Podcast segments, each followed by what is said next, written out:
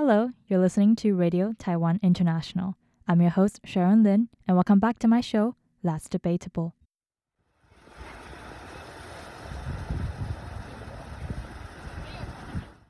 The sound of ocean waves, gusts of wind that bring the smell of sea salt. A scene for most people means vacation.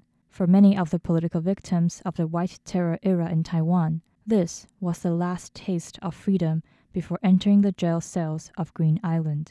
The jail was called Oasis Villa. The sound you just heard was recorded by me from my trip to Green Island last June. This coastline was just right outside of Oasis Villa. My guest Fred Him-San Chin, Chen Qingshen, detailed his story of being one of the many political victims during the White Terror era in his powerful book, Facing the Calamity. This is part 2 of our interview, where we will follow Fred's memory back into the cells on Green Island and how he transformed all this darkness into light when freedom finally found him after his 12 years in prison.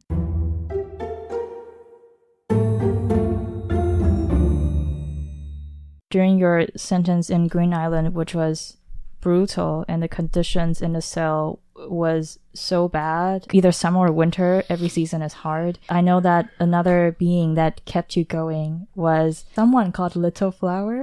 Could you share with us the story of Little Flower? Actually, I've been there working as a daytime laborer for a couple of years.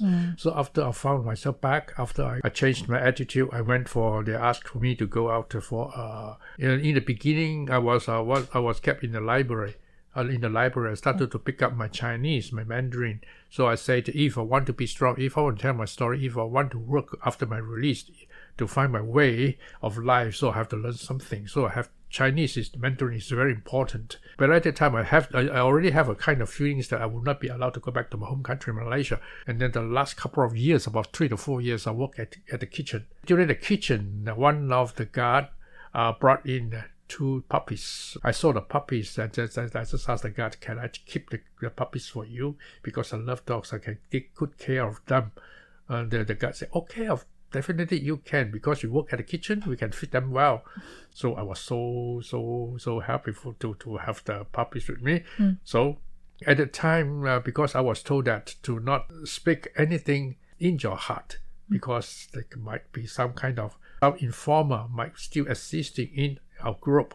He might report to the prison chief, so that you might end up in certain kind of disaster, something like that. Actually, surveillance. Actually, at the time, I don't think they would have anything like this, because something happened during the 1950s. The so-called rebellion in the jail. So they've been, after that, about 16 people been executed. So they are afraid, because those people who has already been in jail for more than 20 years ago.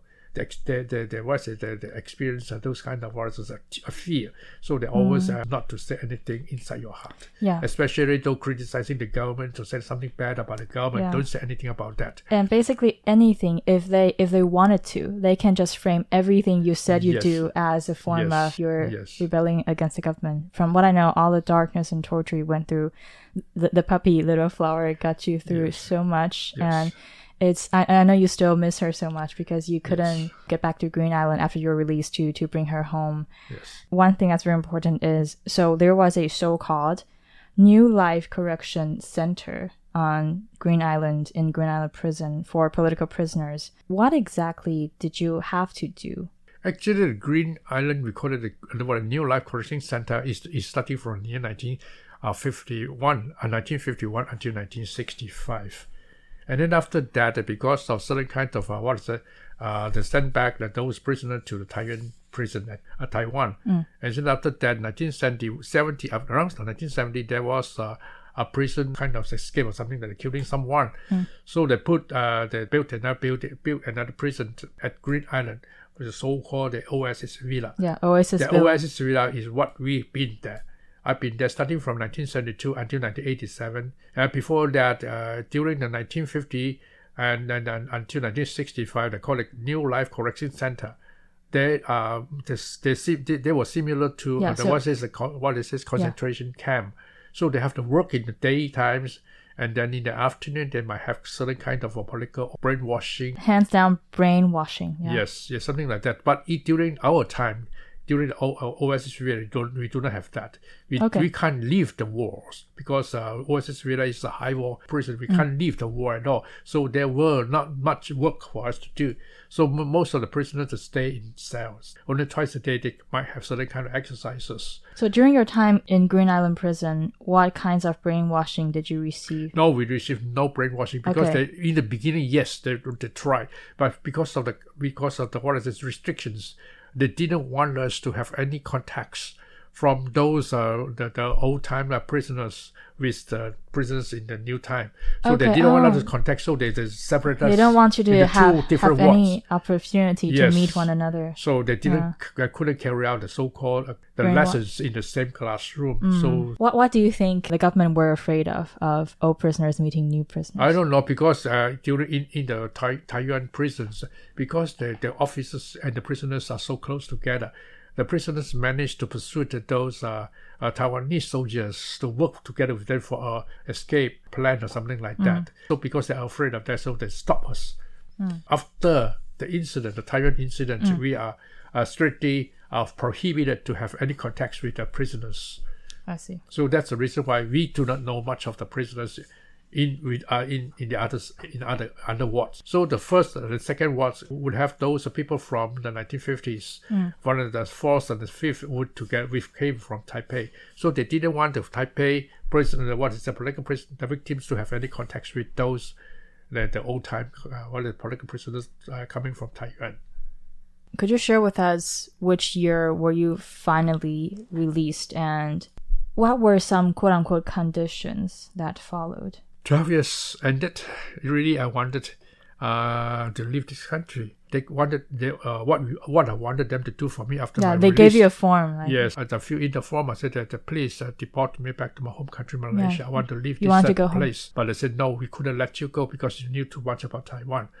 And then they promised me to offer me the ID or found me a job, and then gave me a place to stay. But nothing happened. So on the day of my release, they just guide me to the main door and said that you can go now. I really didn't know what I should do. I was so shocked. And then I want to go back. They said, no, I can't go back to my home country. I stayed there. Suddenly some of the old political prisoners appeared before me. He told me that we have an agreement that he will come to pick me. He would come to pick me on the day of my release. I totally forget that. You also forgot that you had an agreement that after you all were out, you're going to start a construction company. Yes. I totally forgot all this. And then actually, we started a construction company, but 3 months. Yeah, but it didn't work too well. Yeah. I know that getting an ID card, a 身份证, was an insurmountable challenge for you. Yes. And everything was on purpose. Not having a ID card, it barred you from pretty much any important thing to have a good life. Could you tell us more?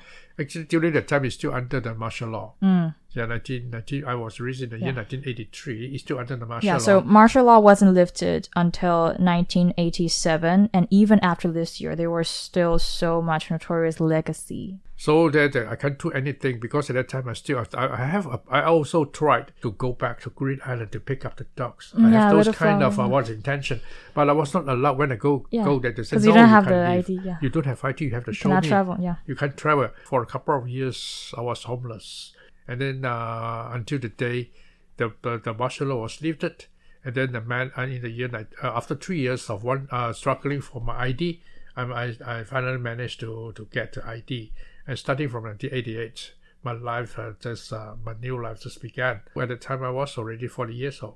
I get married, and I have a good family, and then the life getting better and better after my marriage. You've been an instrumental person in Taiwan's education and our history with martial law and with White Terror. I would love to ask for a personal insight. What are some aspects that you think Taiwan has been doing a good job?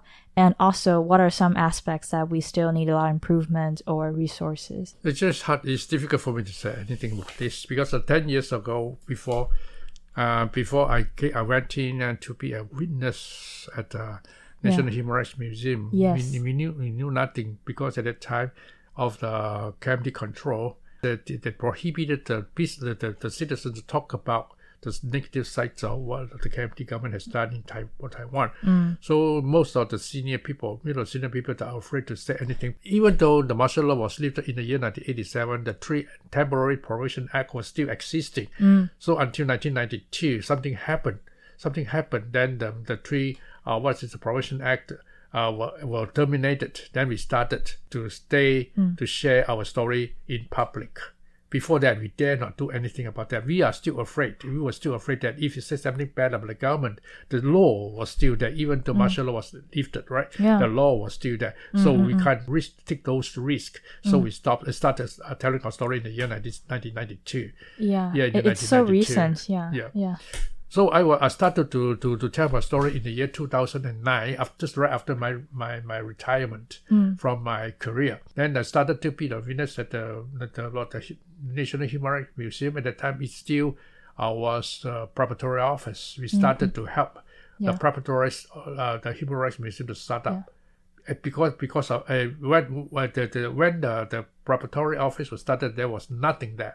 Nothing at all. So we helped the director to get the information, the artifacts, to get the oral history, or so those kind of helping to build it up. During the time, we have about 25 or 30 people, witnesses. Good witnesses are trying to help. But we did a good job. Actually, we did a good job. We did a good job. Yeah.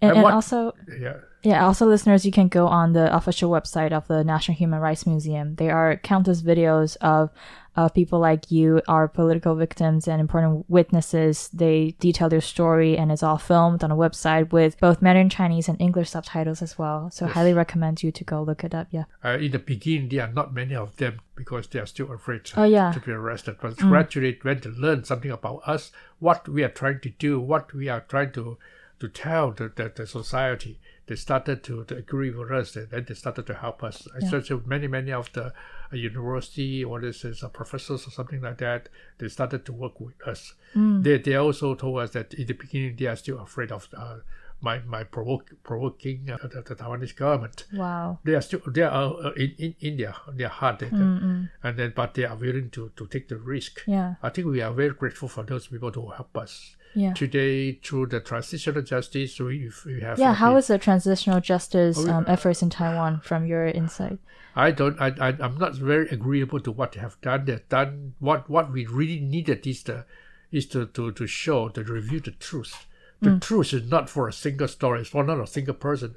The truth should be in the whole. That why during the time. Right after the retreat of the KMT government from mainland China to Taiwan, why they didn't want to use a better way to let the people feel grateful for them and help them for the so-called return to China, but they use a different way to torture its people, created many authoritarianism. Hostility. What I'm writing the books in Chinese and in English, I just hope that the young generations can learn from the book that as a political prisoner, even though we passed through a very, very difficult time, we still managed to find our own way. I hope that they remember that in our life there would not be any problems that could not be settled. What we hope the young generation to learn the lesson from us that the hard-earned democracy and freedom that didn't came from nothing. Yeah, many people died, and there was so much bloodshed and so much bravery, so that Taiwan could become how Taiwan is nowadays. And I feel like, in a joking, but also with so much foundation, Taiwan is famous for bubble tea, night market, and guess what? Public amnesia. I feel like so many people they are so indifferent to this past that wasn't even that long ago. This book is just so. I highly recommend everyone read it, especially since this is in English. I think everyone, you cannot call yourself a Taiwan scholar. You cannot say you've worked extensively in any of the so-called Taiwan think tanks, so you know anything about white terror in Taiwan if you haven't read this book, if they haven't read your book. That's my rave review of this book. Echoing that, I know in August of 2022, you were the VIP tour guide for Nancy Pelosi while she was serving as the Speaker of the U.S. House of Representatives when she visited Taiwan. She specifically chose to visit our National Human Rights Museum, and you were the guide. What interactions did you have with Pelosi that stood out to you? I think today I respected Madam Pelosi very much because at the time when I met her, she told me that it's a must that she has to come to the National Human Rights Museum to respect what the Taiwanese people are doing. So about 25 minutes of my guide, we walked to the Red Light building, standing in front of the meeting room. She asked a couple of questions. So mainly I told her that we are very grateful for the American government to starting to sell us the defensive weapons to strengthen our national defense power. But I firmly told her that we need voices, we need peaceful solutions to keep Taiwan away from any conflicts in the side of the straits. I said what we need is a peaceful solution instead of war. And then I told her that our young generations are ready to protect us by our own country. But we are not ready to sacrifice any one of our young generations. Honestly, unfortunately, we're not too surprised that basically the U.S. government, especially with whatever is going on, they're not doing a very good job in like setting a good example for any country with a democratic system. That's my personal point of view. But also, you mentioned that you work a lot with the younger generation here in Taiwan. I know you work with high school students, university students. How do you feel in general? What was the feedback of kids and students when they learn of a personal insight from you, learning about the history of White Terror in Taiwan? You can see that starting from 10 years after, since 2011 until today, 2023, you can see that the changes. Oh, really? Of the society, of the community. You know that those people that when they learn from us something in the 10 years ago, they are still in this field. They're still working very hard. Do you feel like there's a rising sense of care? Yes, really? Yes. Okay, so you're hopeful. Yeah, I'm very, very, very optimistic that the young generations are starting to learn something from us, that they want to use their own wisdom to protect the heart and democracy and freedom in Taiwan. Yeah. And then I also urge them that you have to use your own way to find what you really need for your future. So today is your time. You have to use your own way to do it. We can't help you anymore, but you know that what you want for your future, you have to strive for that. Today, what we are missing is the truth and what is so-called someone to take the consequences. Starting from 1949, who should be responsible for that? It's very clear. Actually, it's very clear who should be responsible for that the tragedies at the time. But I just couldn't understand why the government didn't want to end it. We really want to end this kind of conflict between the different kind of races or different kind of ideological difference of people. No matter you are green or you are red or you are blue, you should be all the citizens should work together for the well-being of the public. Yeah, and I like to share with you an excerpt of a poetry book that I've been reading. The book is called Rifka. It's written by Palestinian writer Mohammed Akkurd. And the part where he described his grandmother, they lost her family home in Palestine. She said something like, "No matter how deep it drowns, the truth always washes ashore." Yes. And it teared me up so much. And I feel like echoing with what you said, I feel like as a younger generation, I was looking forward to talking to you so much is I really hope more people, they know of important histories of wherever they're from, and they're willing to listen and do something in their own capacity. So before we end today's conversation, any final messages or anyone you like to specifically thank or anything you like to say to wrap up today? No, I just hope for the future that all the Taiwanese people, including the world, that they should pay more attention to respect that the so-called human rights. Human rights, I think, is the basic rights of all people, no matter where he is or who he is. Everyone should respect each other. For myself, I would like to end my life by speaking all the way the importance of human rights. That's it. I hope the young generation should learn something from this, from the lessons that happened in Taiwan, the so-called White Terror. I hope so. Human rights are what I really, really stand for. Not because of my history, not because of my stories, but because of that I respect that.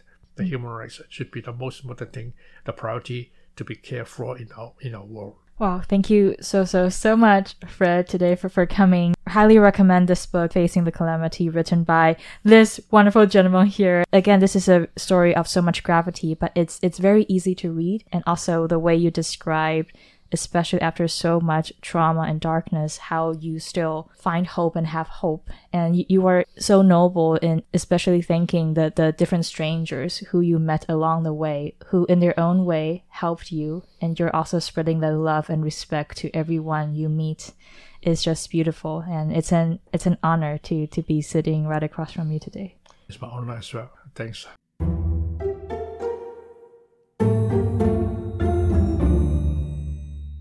that's a wrap of my interview with Fred. And make sure to check out RTI English Instagram at RTI English for more video highlights. See you there.